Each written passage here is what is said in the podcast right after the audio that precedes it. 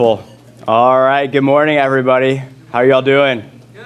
Good. Everyone's got their coffee, ready to uh, let good times begin. Good. Good. All right. Well, hey, if I haven't met you yet, uh, happy Mother's Day. My name is Nick. I'm uh, one of the pastors here at the Transit, and uh, this morning we're continuing our series as that video showed um, our journey through the Gospel of Mark, entitled "Journey with Jesus." So today we're going to be in Mark 1, 14 through 20. If you have your Bibles, turn to Mark 1, 14 through 20. If you don't have a Bible, we got Bibles in the, uh, the center aisle there that you can use. And um, with this sermon series, we're looking through uh, over the next couple weeks, couple months here, the uh, Gospel of Mark up until chapter 8. We're not just looking at the life of Christ, but also the journey that, that this Jesus invites us to join him on. And that's what we're going to be looking at today in Mark 1 14 through 20. So, the way this works at the transit, this is your first time, we read this text out loud together. So, help me read this.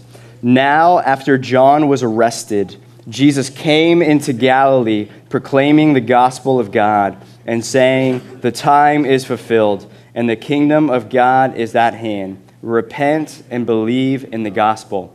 And passing alongside the Sea of Galilee, he saw Simon and Andrew the brother of Simon, casting a net into the sea, for they were fishermen. And Jesus said to them, Follow me, and I will make you become fishers of men. And immediately they left their nets and followed him. And going on a little farther, he saw James the son of Zebedee and John his brother, who were in their in the boats mending the nets. And immediately he called them, and they left their father Zebedee in the boat with the hired servants and followed him. Amen. Let's pray. Heavenly Father, thank you uh, that you are here with us today. Spirit, I just pray you would move in power this morning. Uh, help us to see you uh, for all that you are worth. A lot of us are here today, uh, and we, uh, we're just so prone to wander, Lord. We're so prone to see other things as surpassing in their worth when it comes to knowing you. May we have our, uh, the, the hearts of our eyes, uh, the eyes of our hearts enlightened so that we can see that you, Jesus, are of surpassing worth. And that if we lose everything but gain you, that we have gained everything and lost truly nothing, Jesus. So help us to see that. Spirit, move in power, stir our affections for you. Uh, would you use this tired, um, tired servant of yours for your awesome sovereign purposes here this morning? And would you increase and when I decrease up here and praise in your name, Jesus. Amen. All right, guys. Well, if you were here last week, we looked at the text leading up to this. And leading up to this text, what we saw was Jesus Christ came on the scene.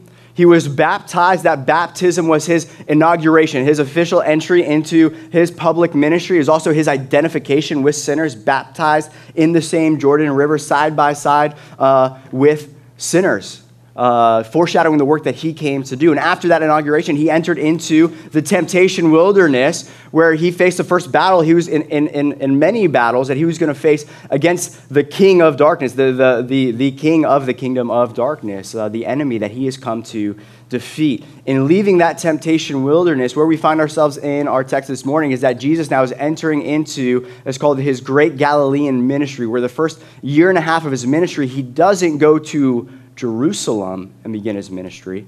He goes to Galilee.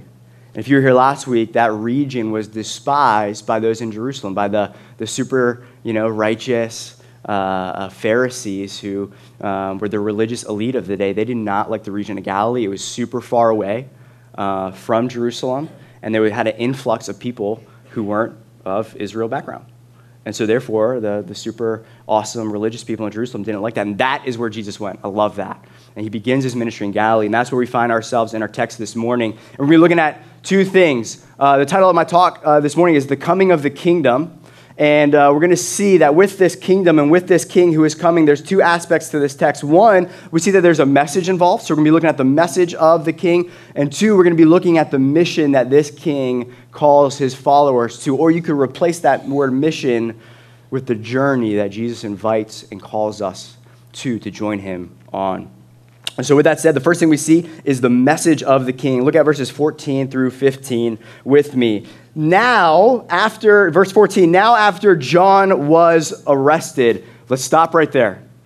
John the Baptist was the front runner of Jesus Christ. Uh, in the Old Testament, uh, we, the, the prophets foresaw this guy, John the Baptist, making straight the, the path of the Lord, right? He, got, he, he rallied the entire Judean countryside to get ready for the coming of Christ. Hundreds of thousands baptized in the Jordan. And uh, it's no small thing here that John says, and John was arrested. We need to stop there say, wait, what? Wait, following this Jesus gets you arrested? Wait, wait, why? What? How? Why in the world is this happening? It's not until six chapters later that Mark tells us why. But what we have here is, is this the reader is encountered with this truth. If the front runner of Jesus can get arrested and later executed, why not the, the person he's front running for? There's a little foreshadowing going on here uh, in, in, Mark's gospel. John was arrested, and John's prayer in, John, in the gospel of John, John 3, is that Christ would increase and he would decrease. And. Uh, what is funny is I was listening to a sermon by, this is kind of a side note, but it's, it's worth repeating. I was listening to a, a podcast uh, uh, by a, a, preacher someone recommended uh, a couple Sundays ago to me. And he said this line. He said this. He said, Have you guys, have you guys heard the, uh, the saying, God won't give you more than you can handle? Have you heard that? Yeah, yeah. What do you, what do you say to John? Hey, John, don't worry. Hey, hey, God will give you more than you can handle. I know you're in jail and you got arrested for no reason or whatever, but hey, God won't give you more than you can handle.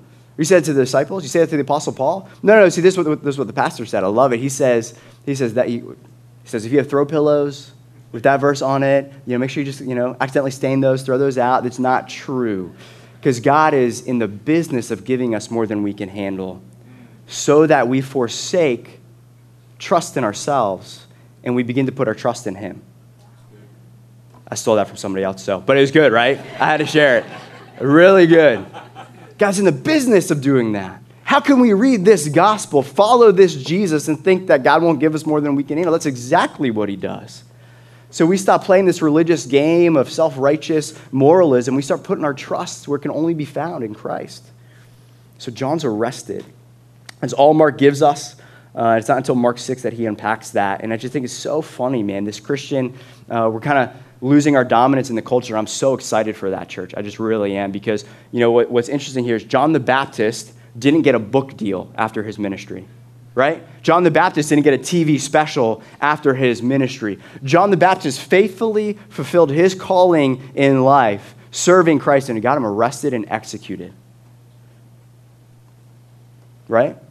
That this Jesus, following this Jesus, there's a cost to it. There's some things we have to leave behind, which we're going to look at later. Continuing.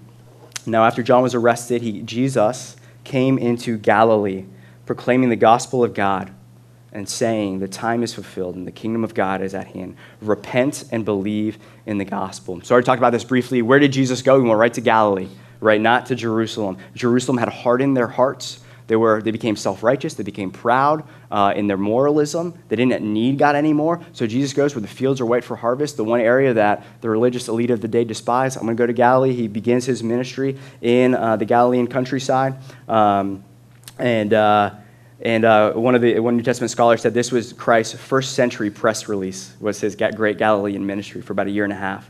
And what's interesting here is um, not just where Jesus went, but what he came to do. So Jesus came proclaiming the gospel of God. I heard a speaker this weekend at our, base, our, our, our basic training for our community group leaders. We had a, a, uh, a missionary who's now a pastor come and speak to our community group leaders. And he said this He's like, talking about uh, us being on mission as a church. He says, A lot of us want to be the hands and feet of Christ, but we don't want to be his mouth. And I was like, Dang, that's good. It's really good. And what we see here Jesus came proclaiming, proclaiming. And in the Greek, that's kind of a, an, a heralding, uh, an announcing an event or news. He's proclaiming a gospel, which means literally good news. And what's interesting here is Jesus didn't come uh, preaching, he came proclaiming.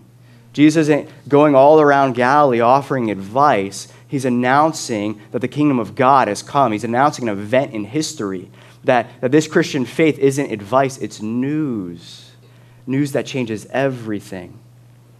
This is what Tim Keller says to give us a context for this word proclaiming. And 2,000 years ago, this was the context behind that word. When Greece was invaded by Persia and the Greeks won the great battles of Marathon and Salamis, they sent heralds or evangelists who proclaimed the good news to the cities. We have fought for you. We have won, and now you're no longer slaves, you're free. A gospel is an announcement of something that has happened in history, something that has been done for you that changes your status forever. The essence of other religions is advice. Christianity is essentially news, joyful news. These heralds would come running from the battle where, where, where, where their, their king and their kingdom was victorious, and they're telling everyone, We're free. Victory has been won. This changes everything about everything in your life. And that's what Jesus is proclaiming here. That's what he's doing. And we see this. What's funny is we see this all the time is that um, we're a proclaiming people. We were made to proclaim and to worship, right? To proclaim uh, uh, stuff like this. And, and, and I'm a huge Washington Capitals fan, so sorry if you guys heard me talk about this all weekend at the basic you know, community group training this weekend. But here's the deal on Monday, there was an event in history that completely changed my life on Monday night. I see some of you Caps fans are nodding. You're tracking with me. If you're new to the area, you're not sure who the Washington Capitals are. They are a hockey team. I grew up. I grew up uh, uh, in the '90s watching the Capitals. Okay, and for the last 20 years, what you need to know is that our enemy, who we were in in, in bondage and, and, and lifelong slavery to, was the Pittsburgh Penguins. We would meet these Pittsburgh Penguins in the playoffs, and year after year after year, Game Six, Game Seven, triple overtime, the Penguins would win and go to win like 18 Stanley Cups. It was, I mean, just soul crushing, right? And then Monday night happens, and out of nowhere, the Capitals finally beat uh, the Pittsburgh Penguins, right? They secured the victory against our, our enemy, right? And I, I think, you know, and uh, yeah, someone, someone's happy about it. Someone's but this is, this is why I share that, is what's funny is um, if you were on social media on Monday night, and you had, if you had friends and families who were Caps fans, what was everyone doing after that game? They were evangelizing. They're proclaiming an event in history. Everyone was celebrating, right? Everyone was like, oh my gosh, all Caps, the Caps win, you know, sharing funny videos or, you know, uh, funny videos about the Penguins losing, you know, whatever. I shared a video where Ovechkin in a commercial shoots a puck and it hits a penguin. He goes, sorry, Penguin. You know, I shared that because I was so excited. But, uh, Everyone's so excited about it. What are we doing? We're proclaiming an event in history that changes the status for Caps fans forever, right? Uh, our, our greatest enemy has been defeated. We have victory. That's, what, that's, that's, that's heralding. That's what evangelism looks like. And, and, to contrast that, after the game, no Caps fans shared blogs on, hey, th- these are high, 10 highly effective steps on how to be a Caps fan. You guys tracking with me? There's no advice on, hey, this is what you do after the Caps finally win 20 years in game six. This is, this is what you write. This is how you say it. This is what you should say. Everyone lost their minds. I'm getting blown up. I'm texting everyone. I'm on social media. I'm like, ah, we won, you know? Why? Because that's what happens. That's what happens when there's a, a heralding of good news, right? You don't, you don't need advice. Go tell all your friends. Tell all your friends victory has been secured for us. And that's the message of the gospel. It is news. It's, it is an event in history that changes everything. Christ's death and his resurrection, securing salvation. He made salvation available for everybody, reconciling us back to God so that our hearts can finally find what we were truly made for. That's great news. That's awesome news, and that's what Jesus is coming to proclaim. And there's four parts to his message. One, if you look at verse, uh, uh, verses 14 and 15, he says, One, the time is fulfilled. Jesus is saying, John the Baptist uh, he got all you hyped about this. This is the time. It's me and also all the Old Testament prophets who saw this time. This is this time in history where the kingdom of God is officially being inaugurated through my death and my resurrection. The kingdom of God is at hand. It has drawn near.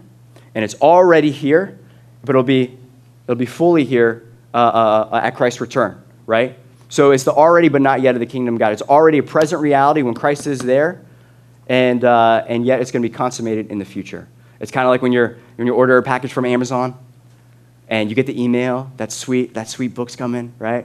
No one buys books here but me. You know, I just, you know, I get really excited about books. And uh, it's coming, right?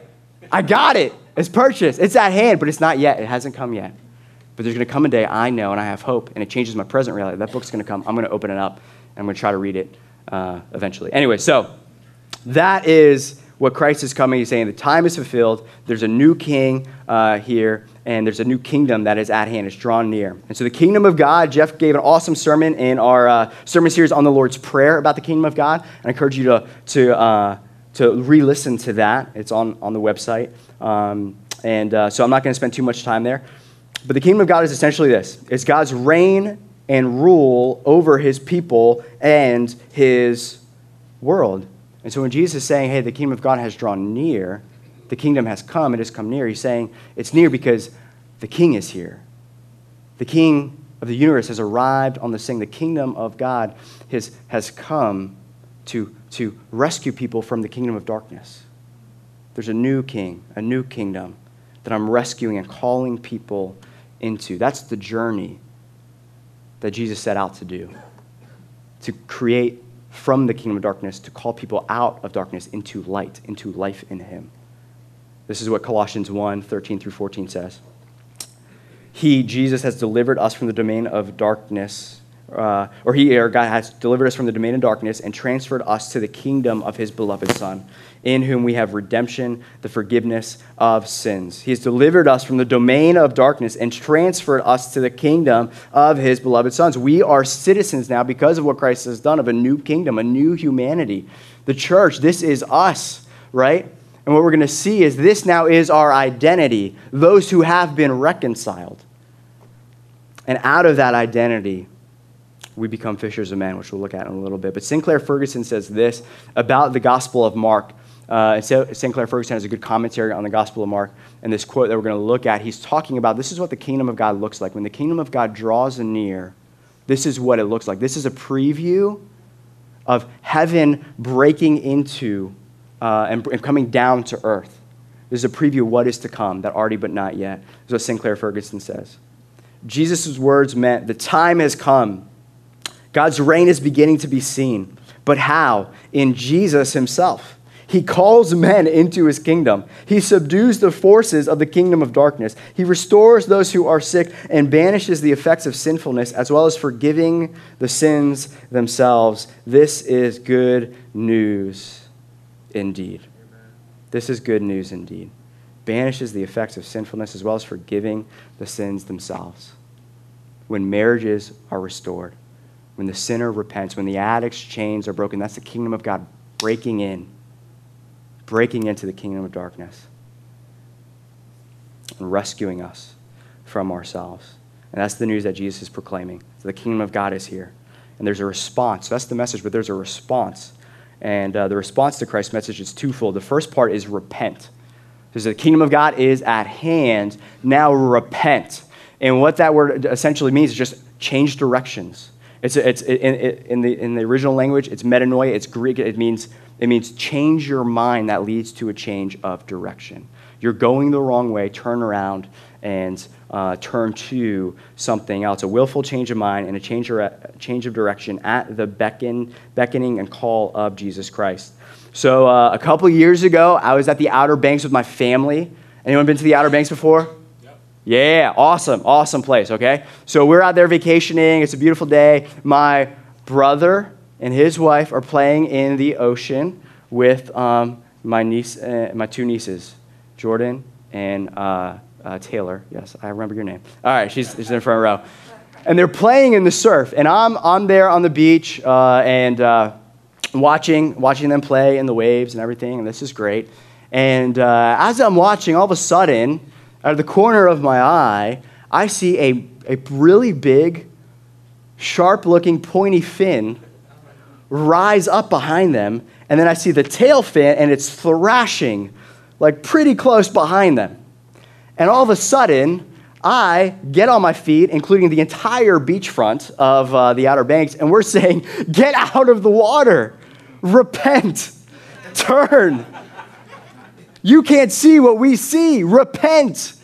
Come this direction. Stop playing in the waves. You think it's fun and games. You're about to get eaten, right? And so my brother sees this and he pushes everyone into the surf and starts running to. Okay, he didn't do that. I'm just kidding. Uh, uh, they scooped him up in the arms and they, and they got out of there because they knew that they were in danger, right? They knew that they're in danger. That's what repentance looks like. It's what we turn from. And a lot of times we're having fun, we're playing in the ocean, but we can't see what Christ sees in our lives. And so when Jesus says, hey, repent, leave that, you think it's fun and games, but there's, man, there, there's, uh, there's death waiting you there, there's hardship waiting you there. Christ calls us to leave some things in order to follow him. And so, my question to you before we move on would be what in your life right now is Christ calling you to turn from? What is he calling you to turn from? That you know that, that, that he's calling you to do that. Um, and then, next, if repentance is what we turn from, we don't want to just focus on what we turn from, but it's about, all about what, what this word believe here is, is, is trust in verse 15. He says, repent and believe. So if repentance is what we turn from, believing is who we turn to. And that is our focus. That is our primary focus. This is what we leave behind, but this is now who we follow and who we get when we leave these things behind. And uh, I would unpack this further, but the next section of our text gives us a beautiful, beautiful picture of what it means to repent and to trust in Christ. And that leads us to the mission of the King. And so, if in Colossians it's true that Christ came to deliver us from the domain of darkness and transfer us into the kingdom of his beloved Son, that he calls men into his kingdom, that's the journey Jesus is on, this is exactly what we see Christ doing, right? This is exactly what we see him doing. This is the mission of the King to rescue us, to rescue us and adopt us into his kingdom. Verse 16 Passing alongside the Sea of Galilee, he saw Simon and Andrew, the brother of Simon, casting a net into the sea, for they were fishermen. So there's a couple things that stick out to me here. This passage here doesn't say that Jesus sitting in the synagogue, waiting for people to come follow him, all of a sudden encountered Simon and Andrew who walked into the synagogue. That's not what we see Jesus. Jesus out and about, out for a stroll in the Sea of Galilee. What's he doing? He's fishing for men. Jesus is out here. He's, he's not just passing alongside. He's, he's, he's taking what he would normally do and being intentional with it, right? I think this is just, you know, a good, a good thing for us is that as we pass along in life, what are those areas or those areas or those moments where, where we can start being intentional, being ambassadors and pointing people to Jesus. So Jesus is just passing along the Sea of Galilee. He's not sitting in the synagogue waiting for people to come up. And uh, he, uh, this, is, this is what I'm getting at, is where people were is where Jesus Christ was. Because where people were is where Jesus wanted to be. Rather, wherever there were people, you would see Jesus there. Why? Because that's where Jesus wanted to be, because he loved people, and he calls us to love people. And uh, he sees some fishermen literally in the middle of their day job, casting nets in the sea. They were in the middle of work. And in verse 17, this is what uh, Jesus comes up and says to them. Verse 17 Hey, guys. Man, I am so sorry to bother you. Is, is now a good time for you guys to chat? I know you're right in the middle of something. Um, so if, if you're too busy, no worries, just let me know. But here's the deal. Here's the deal. I've been sent by God to reconcile and redeem humanity back to Him. Like, guys, like, listen, I'm totally going to change the world. And so if it's not too much to ask, would you like to be my followers? Maybe, maybe you could be my disciples. You know, I'll order some cool hats, get you guys some cool t-shirts. Only if you want to join. But, but listen, guys, don't worry. Don't worry. Your life will look exactly the same. You just have to add me into your schedule. So I won't ask anything difficult. I won't ask anything hard of you. I won't ask you to make any sacrifice. Just make sure you come to this thing we're going to start called Church on Sundays. Be there every Sunday, maybe a little bit early to help Jeff and Nick set up. Um, and especially when we're in the cafeteria. Uh, and maybe, and maybe, hey, you know, in addition to church, maybe on top of that, you know, maybe just once a month. Hey, maybe if, if, that's too much, maybe maybe once every two months. We'll just grab coffee and I'll teach you some fun facts about me. But make sure you memorize those facts. But but don't. But so memorize those facts. That's all I'll ask you to do. But never worry about actually changing any aspect of your lifestyle based on those facts you memorize.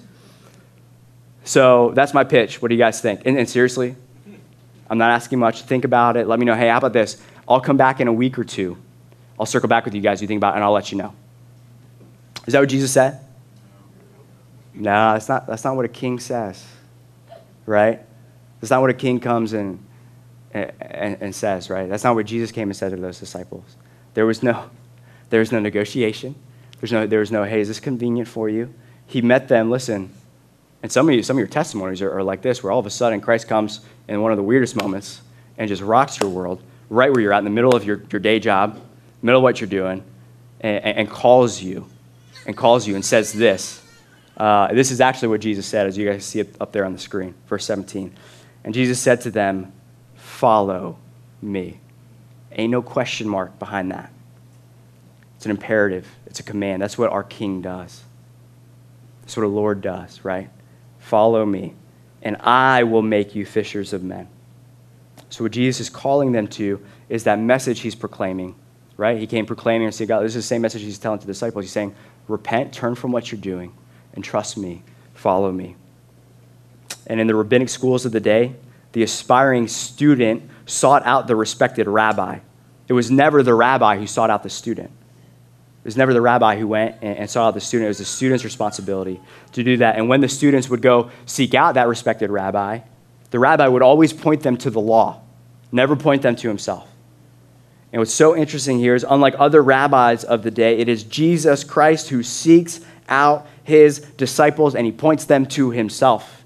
He's saying, I'm not calling you to the law, I'm coming to fulfill the law, and I'm calling you to follow me.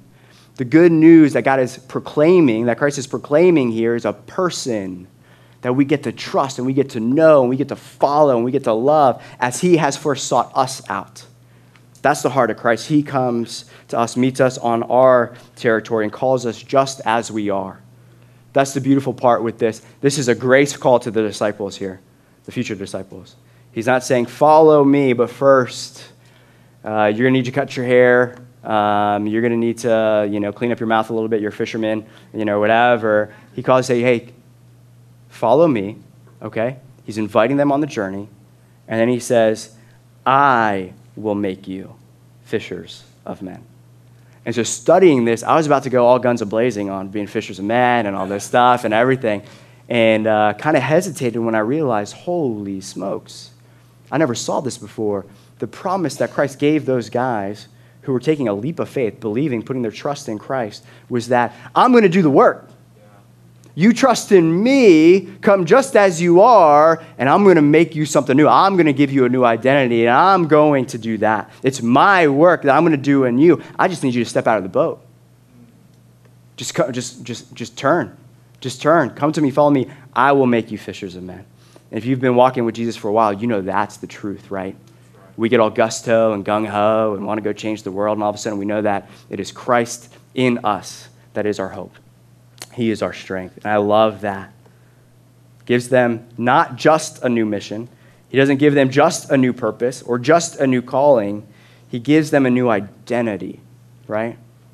So I will make you, I will remake you. You were once a fisher of fish, and now your identity, you're identified as a fisherman. Now you're going to be known as my disciple.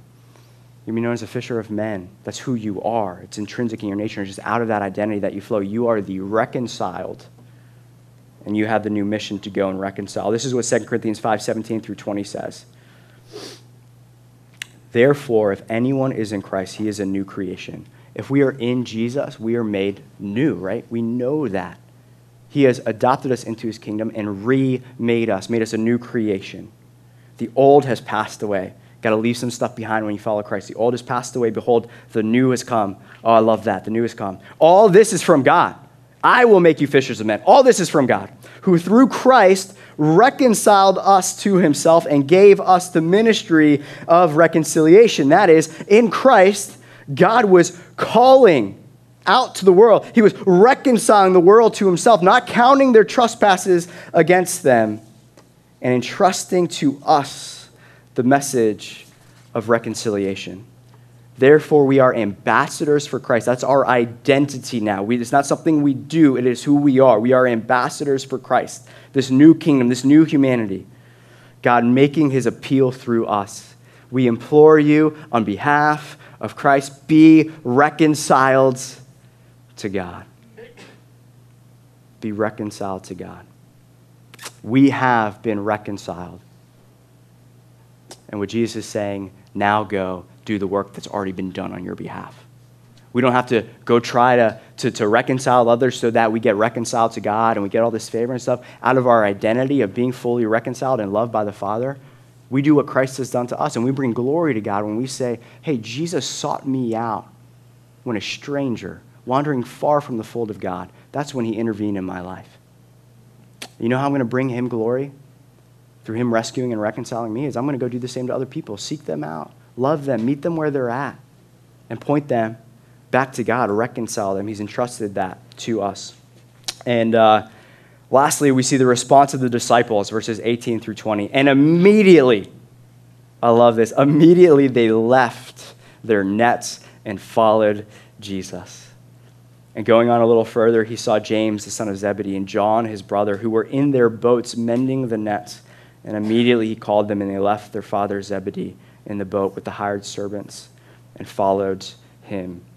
These guys have officially entered the journey with Jesus Christ. And as history shows, it was a wild journey. Journey that has profound, profound implications for, for generations upon generations upon generations. We're here in this room right now because these guys answered the call of Christ and stepped out of the boat and followed him. And there's two things that stick out to me, and then I'll wrap up.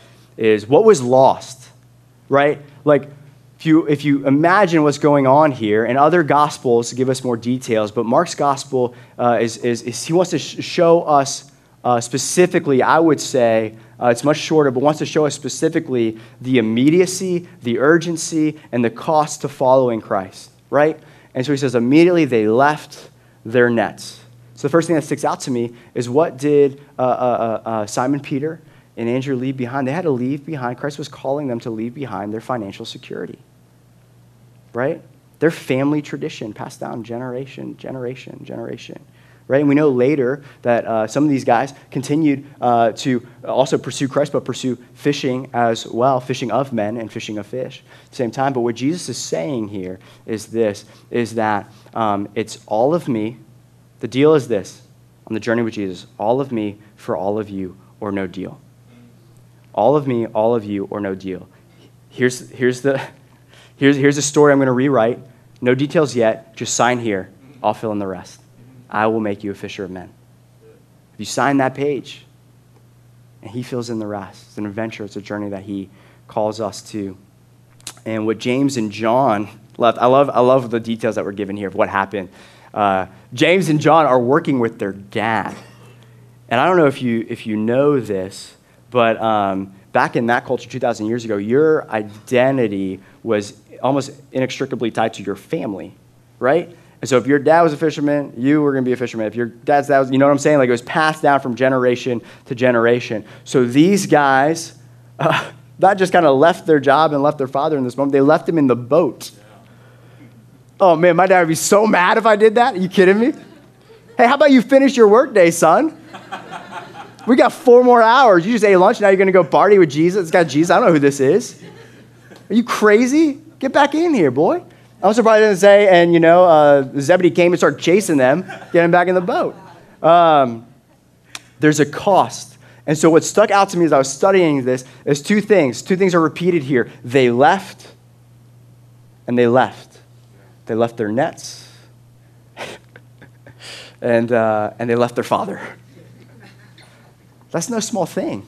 That's no small thing. And I think what's tragic uh, and, and, and it's so difficult, I get it, in our culture today, is that this culture of easy believism and, and, just tack Jesus on to everything you're doing. Don't worry, he'll never ask you uh, uh, to, to readjust your finances.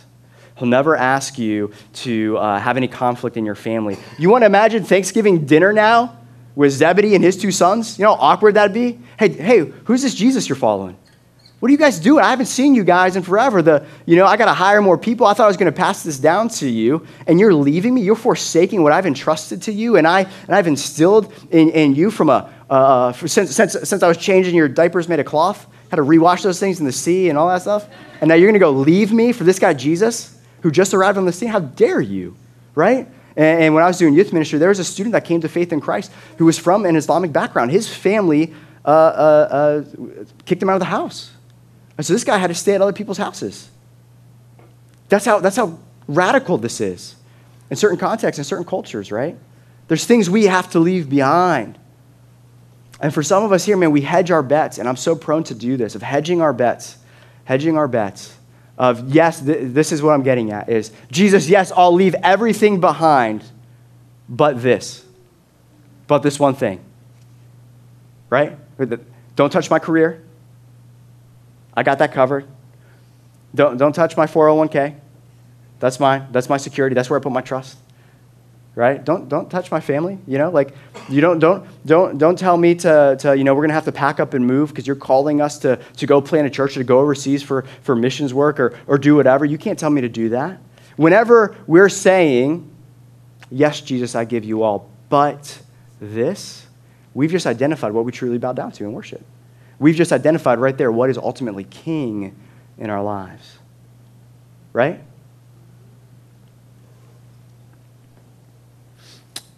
And it's not, I'm not, you know, Jesus isn't saying everyone empty their bank accounts and leave their families. What Jesus is saying is, I take priority over everything now. I infiltrate every aspect of your life, or I'm not truly king, right? I call the shots now. You sign the paper, and I will do the work. And so everything was lost pretty much by these guys their work, their family, their lives.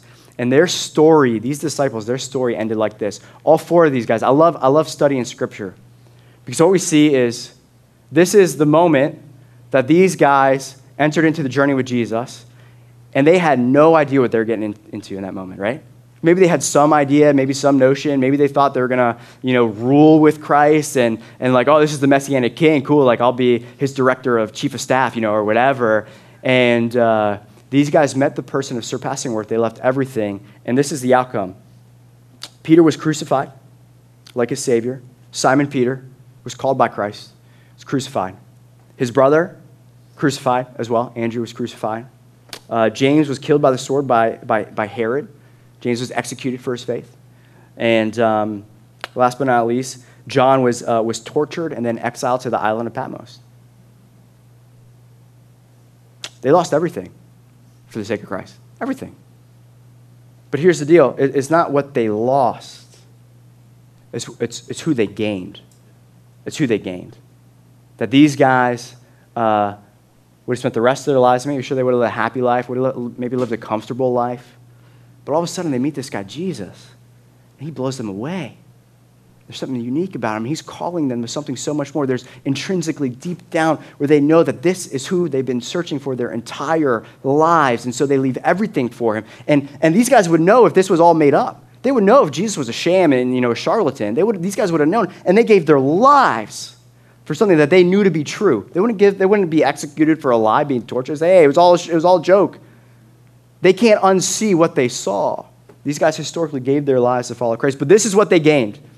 They gained Jesus Christ. They gained everything. This is what the Apostle Paul is writing. Again, the Apostle Paul gave his life for Christ. And the Apostle Paul in Philippians 3, verses 7 through 8, writing from jail, says this But whatever gain I had, I counted as loss for the sake of Christ. Indeed, I count everything as loss because of the surpassing worth of knowing Christ Jesus, my Lord. For his sake, I have suffered, listen, for his sake, I have suffered the loss of all things. And I count them as rubbish in order that I may gain Christ. When you meet the one of surpassing worth, he takes priority over everything. This Jesus who is so amazing. So amazing. What's your heart's been searching for? Your whole life. To know him and be known by him and to be changed by him and to have him actively at work in your life. That's what you uh, have. So, so uh, uh, I'll conclude with this. I'll conclude with this. Um, I think it's easy for us to read this story and then we take a hard look at ourselves, right? And we say, all right, I gotta, I gotta muster up the faith, right? I gotta trust, and it's up to me, and I'm gonna, I'm gonna run, and I'm gonna follow Jesus and, and pursue Him, and, and all this stuff. Well, uh, if you know me, you know that uh, when I was in elementary school, uh, roughly around third grade, I had this leg condition called Legg-Perthes disease, uh, where your femur bone gets really messed up. Uh, the bone starts like I think it's called deossifying. I don't know if that's accurate or not. Uh, but uh, the femur bone starts like not getting circulation to the bone, starts disintegrating. And um, so I was, I was on, on, crutches for almost a year. And then I had a major hip surgery. And so I was in a wheelchair for two months. And in the recovery in the wheelchair, I was in a cast from you know, the tips of my toes all the way up to my hip with a big iron bar. And so it looked like if I did this, if I stood up, it looked like I was doing like a, a static jumping jack, if you will. Um, and, and, and sitting in a wheelchair. And there comes a day, there comes a day where I am set free. There comes a day where, where, where the doctor comes and he gets the cool little saw out and he starts, man, through his toil and labor, he starts grinding off that cast. It's kept me in a chair for months. And all of a sudden, he peels it back, and the, the stench is overwhelming. the skin is flaky and nasty. Uh, just, just straight, just reveals straight bird legs, chicken legs that have atrophied over the last two months. And uh, I had a choice from that moment on, right? Doctor came, pronounced the good news. Hey, there's a good news. You can walk again. But see, there came a moment where I had to trust with the shaky, with the, with the, the stanky, weak first step. I had to trust the doctor's message that, hey, you can walk again. Start walking again. And what my first step looked on that journey of recovery, the battle was won, the chains were broken, but was all that was being asked of me was, hey, take that, that weak, that shaky first step and trust, trust that, uh, that that's going to be, you know, your journey into a new life. But you have to take that step, that step of trust, that step of faith.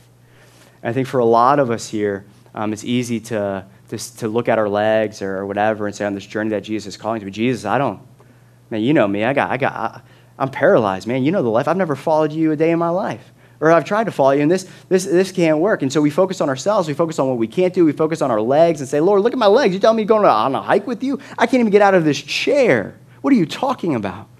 Christ said, don't focus on yourself. It's not, it's not just about what you're leaving behind, it's about who you're walking towards. Just take that small, maybe fearful step of faith and trust that Jesus is the one who's going to make you a fisherman, to remake you and do the rest of the work in that journey. All he asks, all he asks is for faith as small as a mustard seed. And so, would you do that today? Maybe for the first time in your life, just put your trust not in yourself, not in your 401k, but truly believe that Jesus Christ uh, is, is, the, is, is the Son of God who came and secured salvation for you, for you specifically, so that you can come to know God. You can come to know why you were created and why you exist to be in communion and union in a relationship with the living God of the universe. Christ has made that possible. The cast is taken off, the chair is thrown away, and all he's asking is for, is for a step of faith in, in, in his direction. And he's got a big, big smile on his face, and he's ready to welcome you with open arms as you take that step of faith, even if it's a weak, weak step. So let's pray. Jesus, thank you that you sought us when we were strangers.